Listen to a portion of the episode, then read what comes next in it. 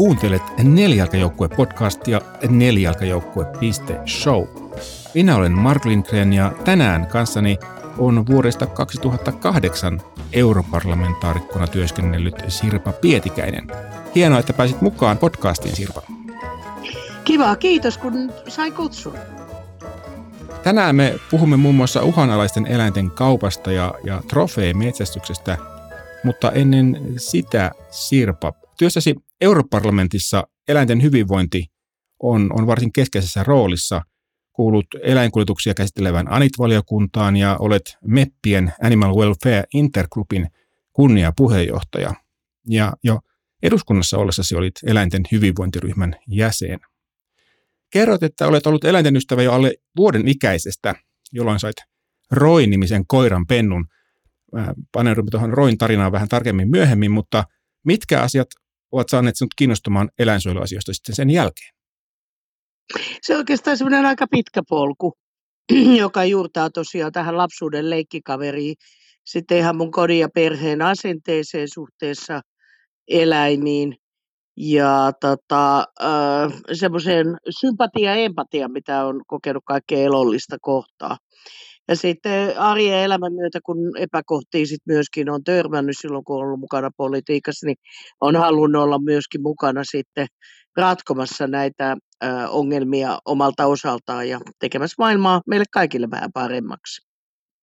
Se on vähän semmoinen juttu, että ei voi olla tekemättä. Et se on vähän sama, että kun mulla on nyt tälläkin hetkellä kissoja, niin jos kissa häntä olisi jäänyt oven väliin, niin eihän sitä vaan sivusta voisi katella, että voi voi, kyllä nyt on niin varmaan sattuu ja pahaa tekee, vaan, vaan sitten menee ja tekee jotakin.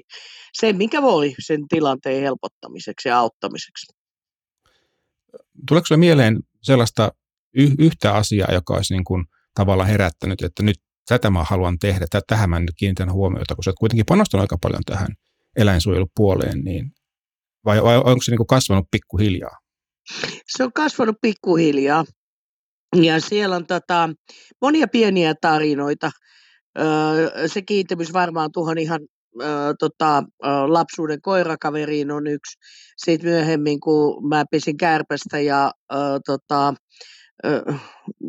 halusin lemmikiksi ja äiti rupesi selittämään, hän on ollut aina hyvin eläinrakas, että miten kärpäni kärsii siitä ja miten se tuntuu pahalle ja, ja tota, miten ei saa tehdä mitään sellaista, mikä tuottaa jollakin toiselle kärsimystä, niin se oli oikein tämmöinen oivallus.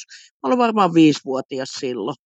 Niin tota, että, aa, tota, elollisella on kyky, ö, kyky tuntea kärsiä ja miksipä sitten ei sitä jotain toistakin päätä. Ja päästin kärpäsen sitten niiltä näkymin menemään, eikä kysellyt, miksi tätä kärpäsiä sitten tapetaan, jos, jos niitä ei kerran pullossa saa pitää. Mutta, mutta tämän tapaisia pieniä oivalluksia niitä on elämän varrella tullut. Ja sitten itse asiassa ihan variksta ja harakoista ja jostakin hiiristä ja tällaista, kun kaikki muut inhoja, inhoisia haukkuja. Sitten mulla oli vaan jotenkin semmoinen, että eläisi on siinä kuin muukin ja tota, itse asiassa kun niitä katsoo ja äh, seuraa toimintaa, niin, niin tota, siellä on paljon mielenkiintoista. Sitten oli lapsuudessa tämmöinen, mä olen ihan kilahtanut kahden asian kautta. Toinen oli Joy Adamsin pippakirjat ja sitten tota, ähm, Jane Goodall ja tämä Koben simpassien tutkiminen oli tällaisia asioita, jotka vaikutti muuhun syvästi ja myös niin kuin molempien ihmisten ennen kaikkea Jane Goodallin asenneasioihin. Ja sitten ihan myöhemmällä vaiheella tietysti ollut koeeläin kysymykset, kemikaalitestaukset, mutta sitten kyllä niin kuin ehkä eniten on riipassut tämä tuotantoeläinten kohtelu vähän juuri se, että kivahan se on sitä omasta kissastaan tykätä, mutta miten me sitten kohdellaan vaikka hirvittävää määrää broilereita tai joka liittyy näihin eläinkuljetuksiin, kuljetellaan tota, lihakarjaa tai, tai tota, sikoja ympäri maailmaa äärimmäisessä kärsimyksessä, niin, niin se niin kuin pakottaa toimimaan vähän niin kuin se kissa, että siellä oven välissäkin, että, että niin kuin tältä ei voi sulkea silmiä, tänne ei voi vaan antaa olla ja jatkua. Eikö sä oot ikään kuin kehittynyt niin kuin kärpäsestä härkäsiin sitten tavallaan? No noista kun ei mulle pukenut, mutta itse asiassa näin voisi sanoa, että mä olen tehnyt kärpäsestä härkäsen. Tämä se mun kehityskulkuni sitten on ollut.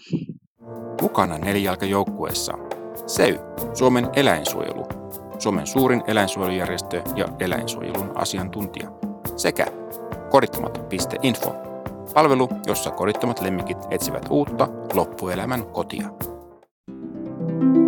Sydäntä lähellä. Tuotantoeläimistä on tässäkin podcastissa puhuttu aikaisemmin, mutta me emme ole puhuneet oikeastaan aikaisemmin uhanalaisten eläinten kaupasta tai tästä trofeen metsästyksestä, niin äh, minkä takia sun mielestä ne ovat keskeisiä asioita? No, uhanalaisuudella on tietysti kaksikin puolta. Toinen on tämä eläinsuojelupuoli, ihan se, että onko eettisesti oikein tappaa jotakin ja kuskata trofeeta, tai samahan se liittyy myös uhanalaisten eläinten salakuljetus. Papukoja tungetaan tällaisiin ö, tota, muovipulloihin, limupulloihin, josta on niin kanta leikattu pois ja myydään lemmikeiksi ja, ja tota, kaikkea kurjaa tapahtuu, niin eihän se ole eläinten kannalta oikein, ö, oikein eettisesti hyväksyttävää, eikä nämä tota, melkein käytännössä kesyleijonat, joita käydään sitten, ostetaan trofee etukäteen, että kun minkä hintaisen ja minkä näköisen haluaa sitä, niin sitä on tota, käytetty valokuvauksia ja poseerauksissa ja ää, vapaaehtoiseksi leireille on nuoret ihmiset saanut osallistua ja ää, hoivannut ne leijonan pennut, jotka on vierotettu aivan liian aikaisin ihan muutaman päivän ikäisenä emoilta, jolloin niistä on tullut tarpeeksi kesyjä ja sitä kesyleijona päästetään jonnekin pällistelemään ensimmäisen kerran luontoon ja sitten joku suuri metsästäjä saa ampua sen, niin kyllähän se niin kuin, tota, eläinten hoidon ja kohtelun kannalta on aivan järkyttävää. Mutta sitten se toinen puoli siinä on kyllä se, että ää, ja se on ihan se biodiversiteettipuoli. Niin kyllä niin on aika huolestuttavaa, että meillä on enemmän vankeudessa Yhdysvalloissa tiikereitä kuin mitä niitä on maailmassa vapaana jonkun ä, tiedon mukaan. En, en sataprosenttisesti vanno lähteen luotettavuutta. Ihan tarkkoja lukuahan näistä ei siis sikäli myöskään näistä lemmikki villieläimistä ole. Ja itse asiassa tämä tota, tämmöinen trofeeleijona tehtailu, niin kuin sitä sanotaan, tölkkileijonat, niin se uhkaa ihan sitä normaalia tervettä populaatiota, kun sinne sitä uutta geenivirtaa tietysti tarvitaan, niin sitten se on yksi muoto salametsästystä kiinniottoa ja sitä kannan kasvatusta, jota sitten vielä myydään niin kuin sillä ajatuksena, että no tämähän lisää leijonien määrää, että tämähän on hyvä ja tosiaan se tuhoaa sitä geeni, äh, geenipuolia ja vähentää, vähentää äh, siinä suhteessa geenidiversiteettiä ja uhkaa koko leijonapopulaatiota niin eihän tämä nyt ihan aikuisten vastuullisten ihmisten puuhaa ole tämmöinen. Ja silloin mun mielestä yksi tapa puuttua siihen on se, että ne pitäisi kansainvälisesti kieltää myös tämä trofeemetsästys. Ja sitten pitäisi olla tarkkana siitä, että niitä trofeita ei saa kuljettaa. Ja nyt sitten aina muutama tämmöinen hirvenmetsästä, joka laittaa sarvet seinälle, niin ja hirvenpään, niin hermostuu kamalasti, että eikö hän sitä saa tehdä, mutta ei tämä ei kohdistu näihin tavallisiin metsästettäviin eläimiin, ja kyllä nyt jos joku sen kaselli tai seipran päässä haluaa raahata, niin, niin se olisi mahdollista, mutta se koskisi nimenomaan näitä, näitä tota, uh, uhanalaisia lajeja, ja tätä tölkkimetsästystä ja, ja tota, mm, näitä täysin sairaimpia muotoja. Tuossa voisi tulla kuitenkin äh, hankaluudeksi äh, se, että millä tavalla pystytään erottamaan, niin kuin miten se pystytään valvomaan, että, että tämä tölkki-eläinten äh, tappaminen on, on erillään ikään kuin tämmöisestä oikeasta metsästämisestä. No silloin mun, niin kuin, se olisi täysin mahdotonta. Ja silloin mun mielestä mitään tällaisia, esimerkiksi leijonatrofeita, sitä tarkoitin sillä leijonatrofeita tai tigritrofeita tai, tai geparditrofeita tai elefantti tai sarvikuono tai mikä tahansa, niin sitä ei voisi tuoda. Että mä tarkoitan, että olisi tiettyjä lajeja. Mä ajattelen nyt Suomessa vaikka hirveä. Niin jos joku nyt haluaa se hirvenpää seinälleen laittaa, niin silloin se, tuota, sen voisi tehdä, tai jos on kestävästi ihan liharuoksi metsästettävää eläintä, niin jos se ruho käytetään ja se, on, se kanta on kestävästä, metsästetään runs, runsaasti. Jotkut, ää, aika monet kasellilajit itse suuhaalaisia, mutta siellä on jotakin tämmöisiä yleisempiä, vähän niin kuin meillä on valkohantapeura ja, ja sitten ihan, ihan peura, niin silloin tiettyjä lajeja, niin, niin niissä ehkä niitä trofeita sitten voisi tuoda. Mä oon kuullut trofeemetsästyksen puolustajilta ja sellaisia argumentteja, että, että se, niin kuin sä mainitsit tuossa aikaisemmin, nämä, nämä tuota, geenipuolet, että se mukaan pitäisi sitä yllä, mitä ei tee, mutta on siellä kuitenkin niin kuin paikallisesti taloudellisia vaikutuksia. Ää, miten sä näet sen niin kuin ratkaistavana? On sillä isoja taloudellisia vaikutuksia, mutta hyvä kysymys kelle? Siinä, missä tämmöinen esimerkiksi luonnonsuojelualue tai safariparkki pa, tota, pitää paljon yllä esimerkiksi valvojia ja ravintolatoimintaa ja, ja majoitustoimintaa ja, ja tota, erilaista palvelua. Ja usein siellä maksetaan myös paikallisväestölle siitä, että sit kun eläimet on vapaa, vapaalla, niin, niin he, eivät, he suojelisivat myöskin tuota näitä eläimiä sen sijaan, että vaikka esimerkiksi jos tulee tämmöisiä, sanotaan vaikka satotuhoja, mitä elefantit joskus tekee, niin korvataan ne mieluummin, eikä niin, että ö, lopetetaan eläimiä. Niin, niin tässä tämmöisessä trofeemetsästyksessä, tölkkileijonissa, niin ne on useimmiten aika pienen porukan yrittäjiä, ja se tila on aika pieni, ja siis ihan fyysisesti pieni. Ja silloin se tarkoittaa, että ei siellä ole mitään lisäpalvelua, se ei hyödytä paikallista väestöä. No toi geenipankki, e, että se päinvastoin köydyttää sitä, niin sehän tässä tuli jo puhuttuakin. Mutta kaiken lisäksi ei se työllistä paikallisia, koska siellä pyöritetään juuri tätä, tätä tota, äh, aika julmaa itse asiassa, jos ajatellaan nuoria ihmisiä, aika julmaa bisnestä. Eli tule, tule tänne Orpo ja Leijonan pentuja hoitamaan harjoittelijaksi, jolloin, jolloin tota, se hoidetaan aika pitkälle sille. Ja, ja tota, sitten se äh, aika, kun leijonat on siellä ennen kuin ne päästetään, vapaaksi ja ammuttavaksi, niin siinä ei ko- kovin paljon henkilöstöä myöskään ole siinä, kun se leijona raahataan kiven päälle ja turistit saa ottaa itsestään kuvia sen kanssa ja maksaa sitä rahat. Niin ne menee kyllä aika pienen porukan pussiin ne rahat. Ja päinvastoin on pois tältä paikalliselta väestöltä ja, ja tältä laajemmalta ikään kuin luonnon seuranta varjelutyöltä. Että tämä on juurikin toisinpäin. Oletko enemmän optimisti vai pessimisti tämän niin kuin suhteen, että uskotko, että se loppuu en, ennen pitkään? Mä tiedän ainakin sen, että, että tuota, niin, jos ajatellaan sosiaalista mediaa, niin nämä trofeikuvat herättävät hyvinkin negatiivisia reaktioita ihmisissä ja, ja tuota, niin jopa, jopa liiankin negatiivisia, mutta miten se näet tämän tulevaisuuden? Mä näen, että kyllä se loppuu, mutta kummalla tavalla loppuu niin tässä me tehdään tämmöistä ikävää kilpajuoksua. Ihmisten asenteet muuttuu. Mä kiitän Finnairia ja kaikkia isoja eurooppalaisia lentäyhtiöitä, jotka on kieltäytynyt ottamasta trofeita tänne äh, rahtitavaroihin, koska silloin on iso merkitys just tämän kuljettamisen osalta myös. Ne pitäisi kokonaan kieltää ne kuljetukset, onhan toki sille kuljettamiselle muitakin äh, rahtikuljetusreittejä, että ne pitäisi kaikki tukkia. Ja ihmiset on tosiaan hyvinkin tietoisia ja närkästyneitä tästä asiasta tällä hetkellä. Mutta toisaalta kun me tiedetään ja katsotaan, kuin uhanalainen ja hauras meidän kanta tosiasiallisesti maailmassa on, niin saadaanko me tarpeeksi äkkiä kaikki eurooppalaiset ja kaikki ihmiset maailmassa. Yhdysvallat on yksi aika keskeinen tämä trofeemetsästyksen asiakaskunta, niin saadaanko me nämä päätökset tarpeeksi ajoissa niin, että kyetään myöskin turvaamaan riittävä villikanta. Ja toinen villi eläinkanta, niin se on se iso haaste. Sen takia tässä olisi mun mielestä tosi iso kiire.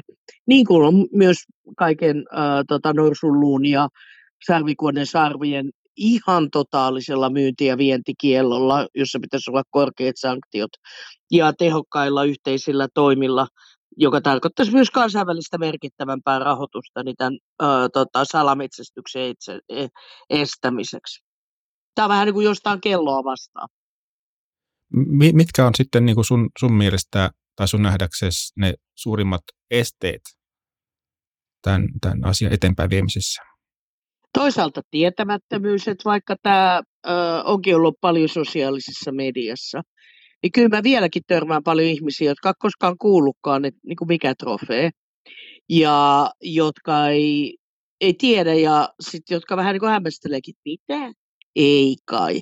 Ei kai sitä nyt tollasta tapahdu. Eli että kun se tarinana silloin, jos on ajatellut, että siellä on safarilla oikeasti suuri valkoinen metsästäjä, joka viikkotolkulla jahtaa leijonan jälkiä, niin kyllähän se aika uskomaton tarina on tämä, millaista se todellisuudessa on. Ja sen takia tämä asia on esille ja että ihmiset puuttuu tähän ja nostaa sitä aktiivisesti esille on niin tärkeää. Ja sitten on tuota, se toinen joukko, joka mä uskalla väittää on selvä vähemmistö. Mutta, ja se on aivan selvä vähemmistö myös metsästäjistä, että en leimaa koko metsästäjäkuntaa. Mulla on ihan lähi- ja tuttava piiriskin paljon metsästäjiä, jotka metsästää jänistä ja äh, peuraa ja hirveä ja muuta, jotka pitää tätä täysin mauttomana ja metsästämisen irvikumana. Se on vähän sama kuin veisi lehmän tielle ja ampuisi ja ottaisi kuvan sitten ruhon kanssa. Että tässä nyt on ollut suuri metsästäjä. Mutta tota, osalle se on vielä joku tämmöinen aika kumma historiallinen jäänne. Vähän niin kuin tiikerin taljat lattialla tai, tai tota, kärmennahka kengät tai mitähän näitä on, että se on statussymboli. Että nyt oikein olen olen ollut iso leijonan metsästä ja nyt mulla on oikein tota, ö, leijonan pää jossakin kaapin päällä ja usein, useimmasta tämä on varmaankin aika kuvottava tai karmiva näky eikä, eikä mikään statussymboli, mutta on niitäkin ihmisiä vielä löytyy. Niin, jos ajatellaan, niin itse asiassa sen lehmän ampuminen siihen tielle voi olla jopa vaarallisempaa, koska jos jää sen alle, niin siinä voi käydä huonosti kuin sen kesyn kissan sitten tappaminen sinne kivuun. Näin se juuri on. Ja se on yhtä rohkea teko kuin se naapurikesykissa ampuminen. Niin. Ja silloin, että se tekemään aina jotenkin, mulla on vaikea jotenkin ihan astua siihen mielenmaisemaan, samaistua tällaiseen, tällaiseen metsästäjään ja minkä ikään kuin historiallisen Livingstone ää, tota, muistelma siitä nyt itselleen sit saattaa kesykissan tielle ja ottaa kuvan siitä päästä ja sitten poistuu paikalta juhlimaan ja joku lähettää paan, pään paketissa ja ruho menee rehuksi muille leijonille. Tarinan aika. Tässä mulla oli tota, ihan kohtuullisia vaikeuksia ää, tota, valita, kun musta tuntuu, että mä saan melkein joka päivä vaikutuksen jostakin eläinkohtaamisesta.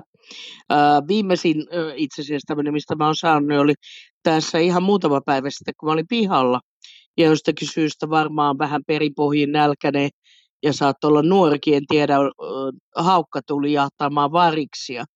Ja sitten kun mä katsoin sitä varisparvea, miten se ryhtyy yhteistyöhön, ja tota, parvena ajo, ajo sitä haukkaa ja istui ringissä sen ympärillä, kun se jäi puuhun istumaan, niin kyllähän se on niin vaikuttava esimerkki esimerkiksi lintujen tota, älykkyydestä kuten myös me tiedät, että varikset osaa, osaa tota, myöskin la, laskea.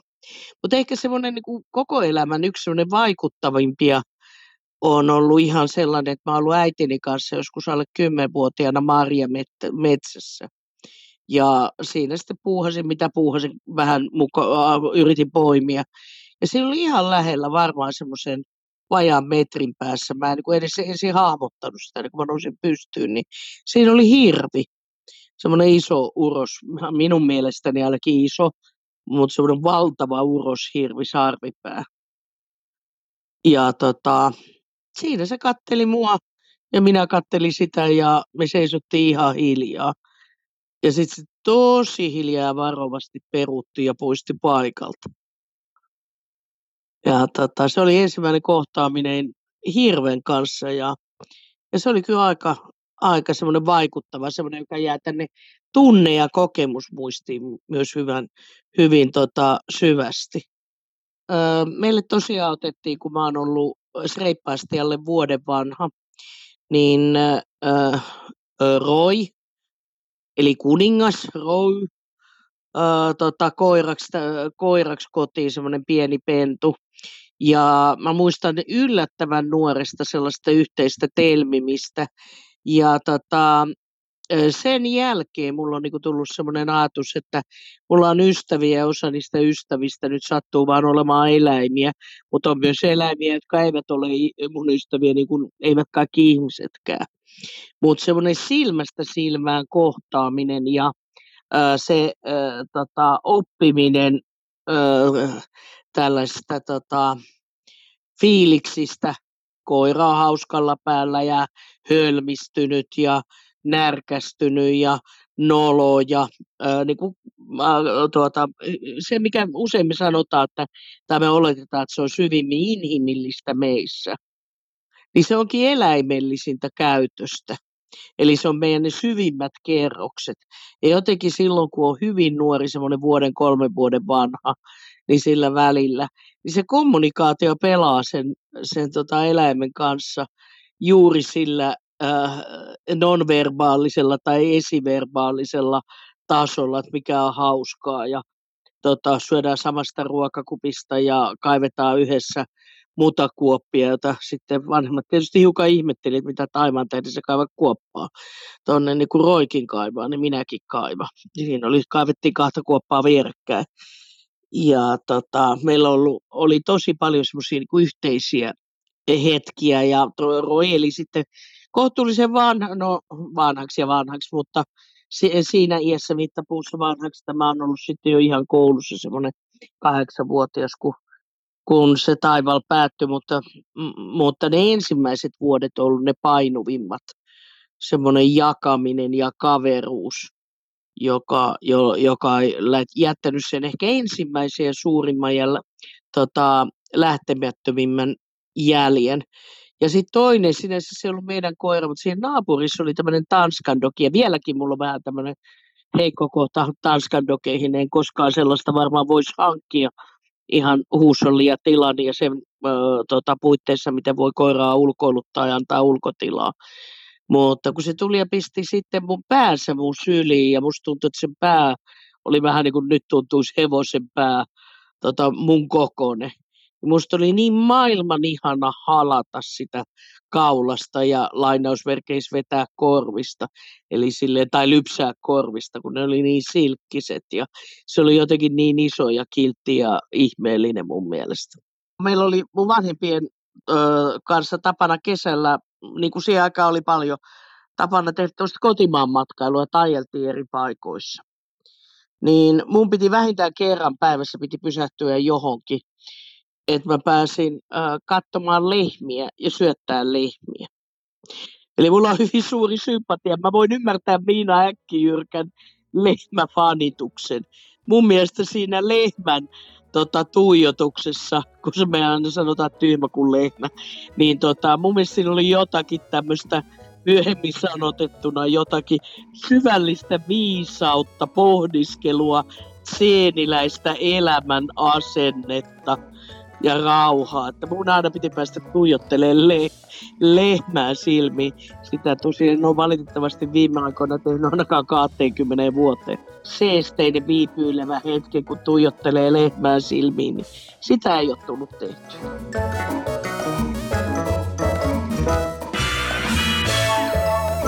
Tämä oli Nelijalkajoukkue podcast. Tuottajana ja editoijana toimin minä, Mark Lindgren ja Huima Production. Taustalla soi Quirky Dog by Kevin MacLeod. Lähetä palautetta osoitteeseen palaute at nelijalkajoukkue.show. Jakson merkinnät ja uudet jaksot löytyvät osoitteesta nelijalkajoukkue.show. Kiitos, että kuuntelit.